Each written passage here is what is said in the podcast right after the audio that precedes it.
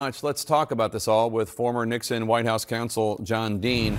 Uh, John, you know a little bit about millions of American households watching such a proceeding. The Watergate hearings, of course, were not uh, in a courtroom, but it was more than 50 days of broadcasts and an administration on trial. What are your first thoughts when you hear about this tele televised hearing?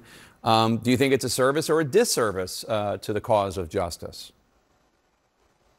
I think it's a service. I, I can tell you from personal experience, uh, having been in 85 million households for a week, uh, that suddenly people uh, understand things that they didn't begin to understand before. And that's what will happen as a result of this being televised. That's one of the real issues in whether or not this case is removed to federal court it's not likely the federal courts will televise it. It would take an exception to the rule to do so. And while there are efforts to make that happen, I, I don't think it will. It, it's very difficult to get those rules changed. While prosecutors uh, for the district attorney, Fani Willis, told the judge that the trial could take four months, the judge said today that he thought it could easily be eight months, um, given you know the 19 defendants. Do you think the American people will have the uh, attention span for eight months, potentially 150 witnesses?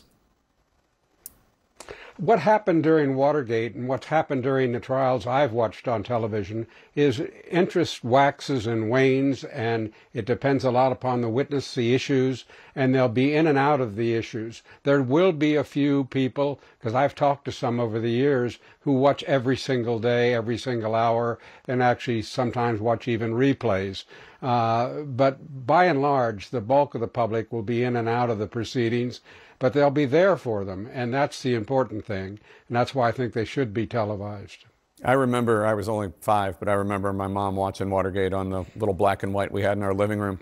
Um, it was uh, one of my first memories. Um, District Attorney Willis also wants one massive trial for all 19 defendants, including Trump. Uh, she wants this on October 23rd. 19 defendants, uh, plus obviously their counsel. Just thinking about that um, sounds impossible and uh, rather circus like. Jake, it's hard to imagine all 19 are going to go to trial. Uh, you know, they, they know the consequences. Uh, they are beginning to point fingers at uh, Trump and each other. Uh, this is not likely to, to go in mass. Uh, some will flip, some will, uh, some will do deals, some will uh, find other ways to get out of this situation. So I don't think all 19, I don't know how many will go, uh, but I can understand why, as the prosecutor, there are certainly benefits to having all of them there. That happened in the Watergate trials that did happen when uh, the former chief of staff Haldeman, the former top domestic advisor Ehrlichman, uh, the former attorney general, all of the those involved in the Watergate cover-up were tried uh, together. Uh, I think there were seven of them in the courtroom. I again was a witness for two weeks in that proceeding. But, uh, you know, it, there's an advantage to the prosecutors having them there. And the most effective uh, witness, or excuse me, defendant was one who sat in a corner with nobody else around and got uh, no judgment against them by the jury. The jury thought that person couldn't be involved. So there can be strategic locations even in mass trials like this. At one point during um, Watergate, you drew up a list of names of figures who, in your opinion, had broken the law. Uh, you remarked, quote, how in God's name could so many lawyers get involved in something like this? And I'm wondering if you look at the list of uh, Georgia defendants, seven of the 19 defendants are attorneys, if, you, if you're wondering the same thing.